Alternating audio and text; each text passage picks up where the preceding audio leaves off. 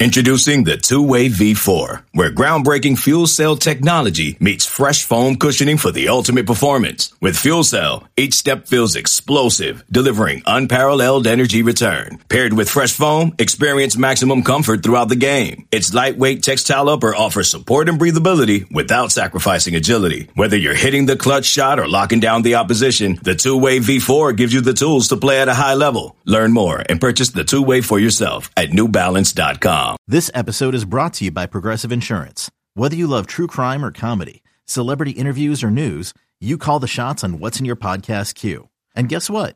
Now you can call them on your auto insurance too with the Name Your Price tool from Progressive. It works just the way it sounds. You tell Progressive how much you want to pay for car insurance, and they'll show you coverage options that fit your budget. Get your quote today at progressive.com to join the over 28 million drivers who trust Progressive.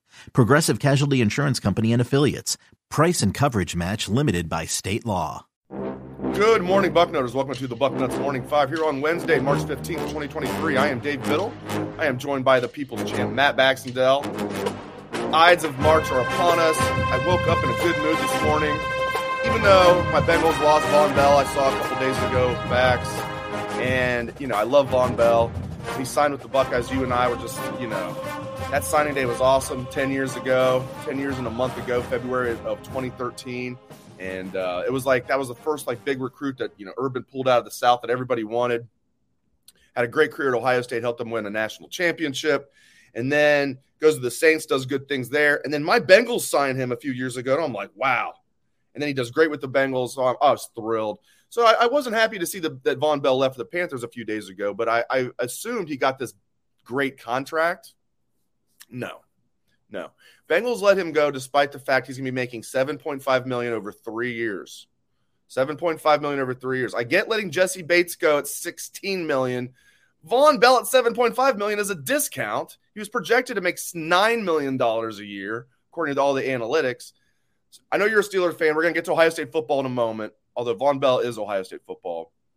I'm pissed off about this. The Bengals, man, they have two good years now. They're going back to doing Bengal type stuff, letting Vonn Bell walk on a discounted contract. Well, you are the president of the fan portion of Vonn Bell Academy, so I, I expect no less from you here, Dave. Uh, I think at the end of the day, uh, as a Steelers fan, um, we're not going anywhere anyways, as long as Kenny Pickett and his little Burger King hands are going to be at quarterback for us. So mm-hmm. don't worry too much about us on our end. Uh, that said, you could have also signed Patrick Peterson for a ton of money, and he's over the hill too. So, you know, uh, for Vonn Bell, I guess he wants to get paid and go uh, mentor C.J. Stroud after he's the number one pick this year for the Panthers. So, you know, it's just he's looking out for Buckeyes. That's the plan here. That, that, that that's the way we're going to look at it. It'll make you feel better about it whenever Joe Burrow loses the game 42 to 38 in the playoffs next year because they can't cover anything over the middle, and Vonn Bell would have been there to save your butt. So Sorry, buddy, but good for CJ, I guess. we got a Bengal fan, we got a Steeler fan, we got Mike got sports in here saying, "Who cares? It's all about them brownies." Yeah, I know. I, I got that's one thing about uh, Buckeye fans. There's a healthy portion of Bengal fans, Browns fans, and Steeler fans. And Browns fans lead the charge of the Ohio State fan base. I, I say as a, as a Bengal fan, there's a lot of Bengal fans, a lot of Steeler fans. There's more Browns fans than any other team in the in the um, Ohio State fandom. All right, let's get to it. Ohio State Buckeyes. They have this week off for spring break. Let's hope everybody is behaving themselves. From what I understand, most of the team is just here in Columbus.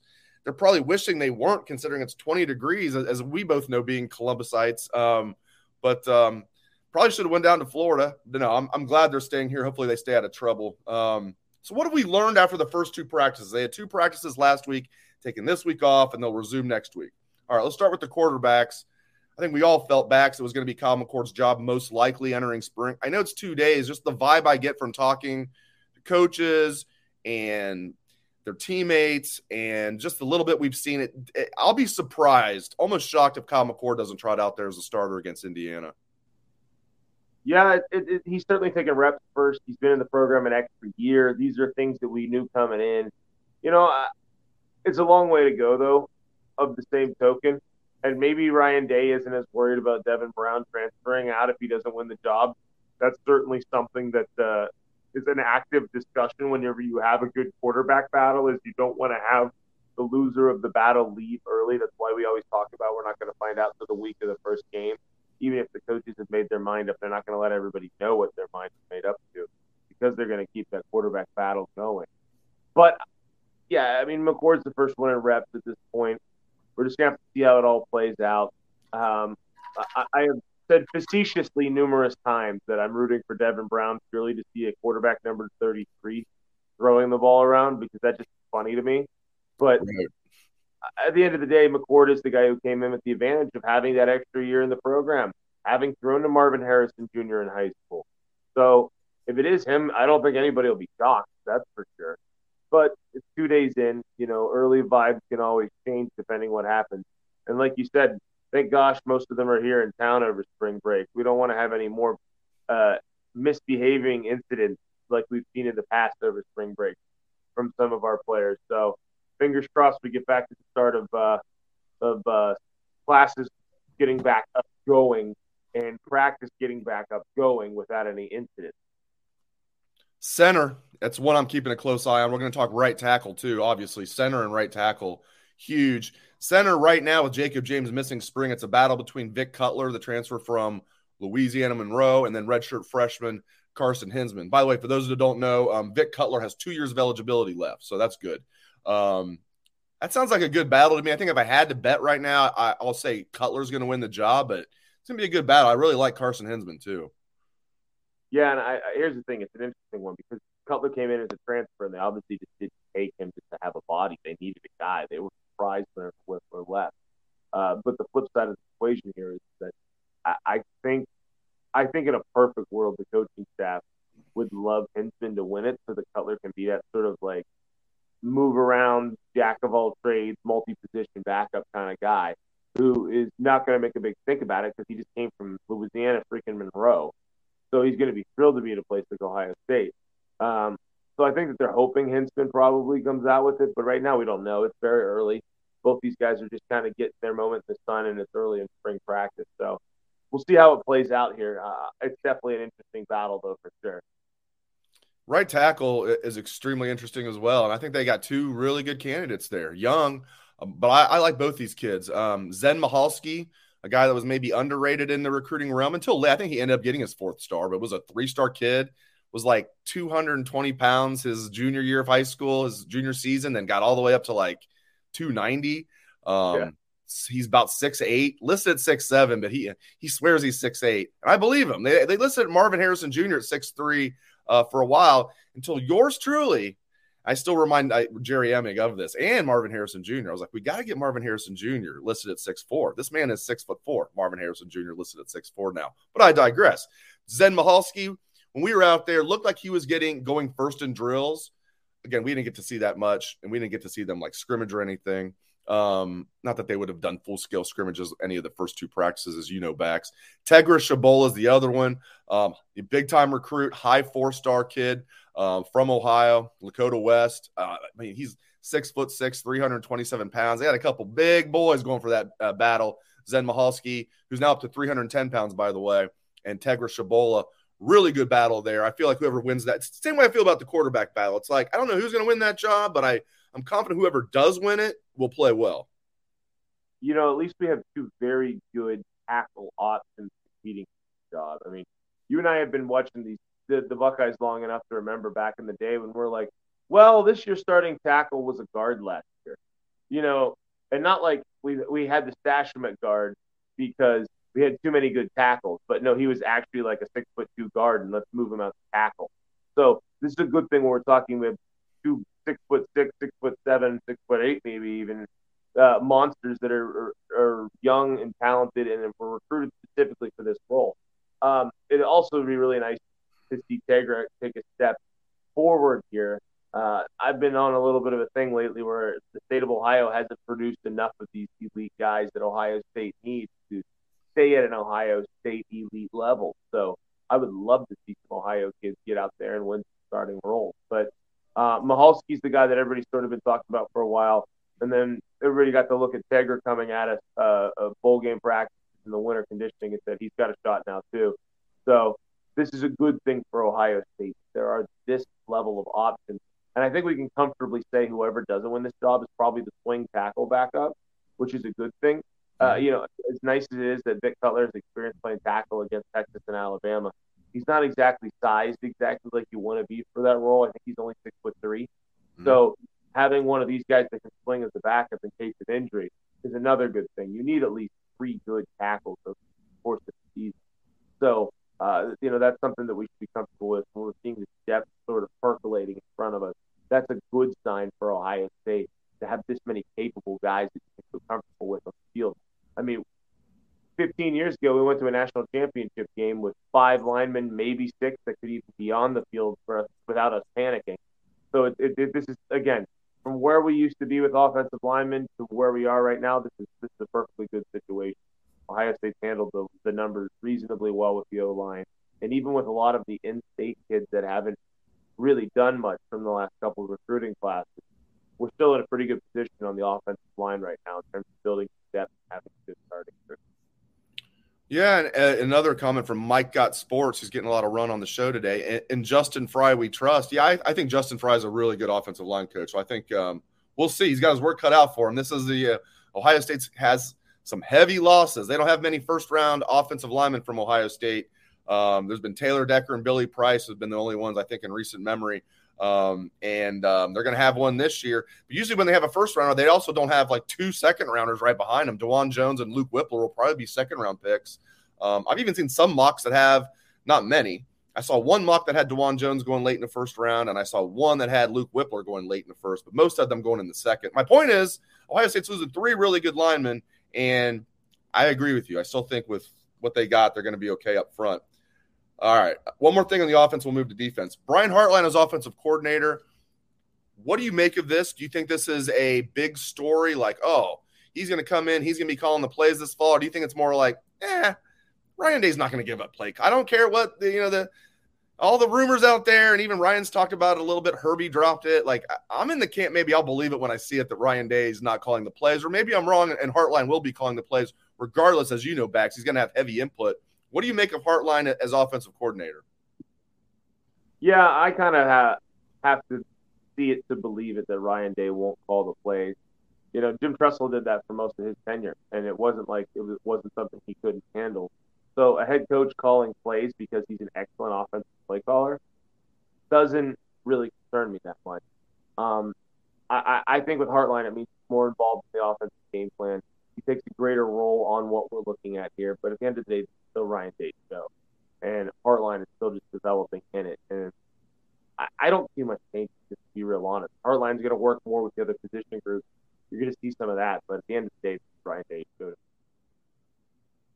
All right, defense. Uh, Jack Sawyer is just going to be a defensive end. That's one thing, you know, shockingly, Buckeye fans don't agree on everything. You know, there's things that Buckeye fans sometimes don't agree on. Every Buckeye fan that I know was like, yeah, like, quit yeah. moving him around. He's not, a, he's 265 pounds. That's not a, the hybrid, like outside linebacker defensive end. He's a defensive end. And guess what he is now? Just a defensive end. He's not going to move around they're going to have Tuimoloau on one side as a starter, Jack Sawyer on the other side as a starter. Boom, go get them. I love it. Yeah, this is something we've all wanted. It's obvious to me. Like the Jack should be Baron Browning. Find me the closest we have to Baron Browning. And CJ Hicks. yeah, it's going to be CJ Hicks on this team, right? But like that is like when you see the Jack, you're like, yeah, that's what we wish we had the whole time we had Baron Browning instead of shoehorning shoehorning him in as a, a middle linebacker or whatever the guy going downhill was dynamite, and the guy like reading and reacting was not. That's what you need is that kind of guy in the Jack role. Jack Sawyer, on the flip side, is a defensive end. He is a pure defensive end. Why would you put him in a position where he you you don't have him being able to succeed at the level he should be? He he and, and JTT should be the two that are on the field frequently at that DN position, and that's where Jack belongs. Look, uh, there's been a lot of talk about how Jack Sawyer has been disappointing compared to his recruiting ranking. And I get it. He was top four player, five player overall in the country, right? We brought in the, the top two defensive ends in the country in the same class. And you're sitting here going, well, I'm hoping we, we see a little more production out of it. Well, this change allows us to hopefully see that production out of Sawyer. And, you know, there's not going to be many teams in the country this year that have a tandem that can the field together. Like those, I mean, that's, that's dangerous right there. So, yes, much rejoicing has been had. And I think Jim Knowles is learning what it's like now to have elite personnel on his um, defenses. You know, in the past, he had all this success uh, tinkering with a bunch of Oklahoma State level kids, right? Most of whom Ohio State would need to take a look at in terms of recruiting out of high school. So, you know, knowing what you can do with some of the athleticism that's available to him is part of this job and this is part of his evolution. So I'm happy Jim Knowles figured this out, right? Because you're right, everybody at Ohio State, like for all the things that none of us agree on, and as fractured as we are on certain subjects, every single person wanted Jack Sawyer out of the jack position, period. And I'm glad we're here. And they really don't even use it that much. We spent all this time talking about it because it was such a big part of the defense at Oklahoma State. And Knowles, I, I didn't know it was this, you know, the number was this low, but Knowles estimated they only used the jack 15% of the time. I think I saw it more than that. We'd have to go back and look at the numbers, but Knowles said about only they only used about 15% of the time. And Bax, I think that number will go down this year, if anything, because they use Jack Sawyer a lot. I would have said about a third of the time last year. It felt like yeah, yeah. So that's a little lower to me, but yeah, you know, if he says so, maybe he disguised his defenses so well we we didn't see it right. I don't know. Yeah, but disguises uh, defense so well that they give up big plays to Michigan. And I'm sorry, I shouldn't. Nah. Let me ask you this: where where are you at with Knowles? I I think you were too. We were both kind of Jim Knowles stands going into last year. It's like, man, this guy turned the Oklahoma State into a top five defense. Like, what? Yeah. Uh, I loved everything that he said too. It wasn't just that. Like getting to talk to him, you're like, okay, this guy, mad scientist, as the players call him. You, you get that feeling. Okay, they're gonna. And he did improve the defense, but you know, they got their asses kicked against Michigan and Georgia and lost the game for Ohio State. Now, the offense fell apart against Michigan too in the second half and didn't do anything. But the defense is why they lost those games, especially Georgia. Where are you at on Jim Knowles? You feel like he's going to get this figured out this year and they're going to be the silver bullets, or you you soured on him, kind of somewhere in between? Where are you at on Jim Knowles? You know, I think everything before the Maryland game last year was exposed as a paper tiger with an Ohio State defense that didn't have the right personnel in the secondary. And if you look at what happened when they started playing teams that actually had quarterbacks with a pulse and receivers that could actually catch a football, our defense got absolutely immolated. Um, you know, people forget that Maryland game, but Maryland scored 30 You guys points. didn't. yeah. No, we, we have, right. We are not forgetting about it. So, I mean, it's the reality is the last three games of the year, our defense was god awful. And, you know, I think some of this can be blamed on that he inherited a defense, six scholarship cornerbacks, a bunch of whom were true freshmen. And that's abysmally bad, right? Like, I understand that totally. But on the flip side, I think Knowles also was his own worst enemy. Look at the Michigan game in the first half. They were doing absolutely nothing. Nothing. And it was like third and eight and he calls a cover zero, and a little basic out route turns into a 60 yard touchdown.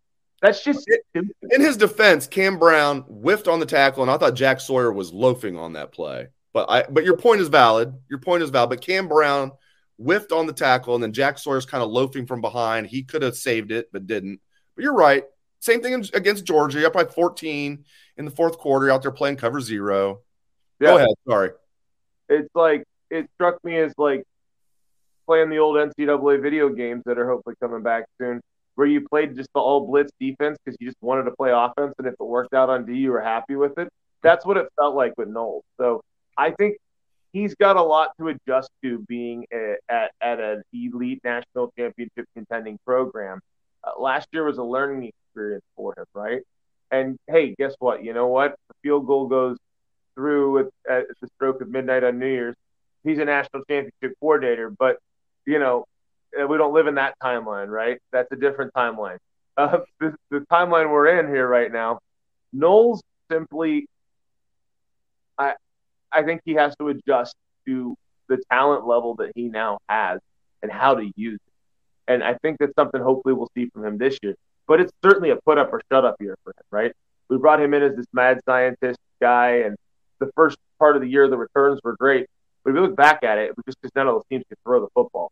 Everybody and their mother is going to come out this year throwing on Ohio State and seeing whether or not we can shut it down. That's why getting Ja'Had Carter, that's why getting Davidson Igbinosun was so important because without them, we don't have the proper personnel to run the defense that Knowles wants to. You still have, you know, this isn't the pros. It's not about the X's and O's. It's about the Jimmies and the Joes, and that was key for Ohio State to get some of these guys because we haven't gotten the same talent in the secondary over recent like we've had in the past.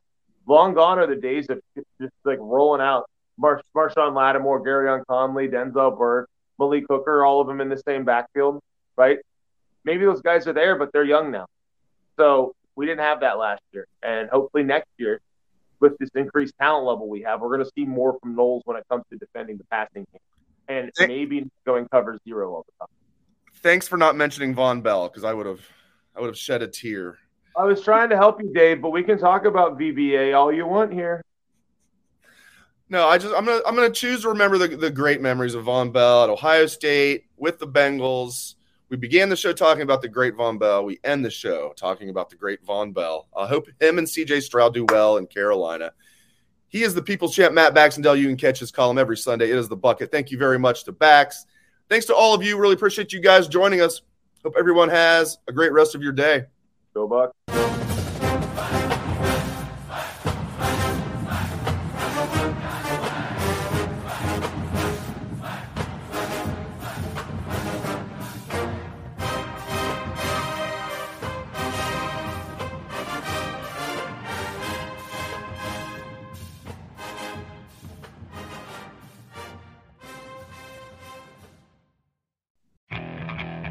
Okay, picture this.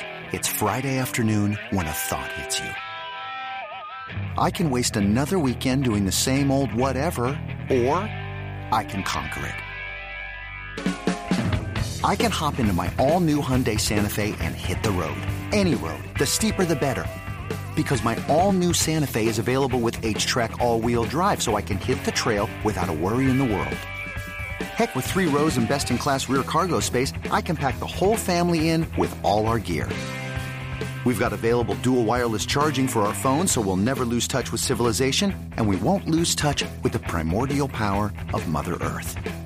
So, which is it? Waste the weekend or do something a little more epic? And conquer it in the all new Hyundai Santa Fe. Visit HyundaiUSA.com or call 562 314 4603 for more details. Hyundai, there's joy in every journey.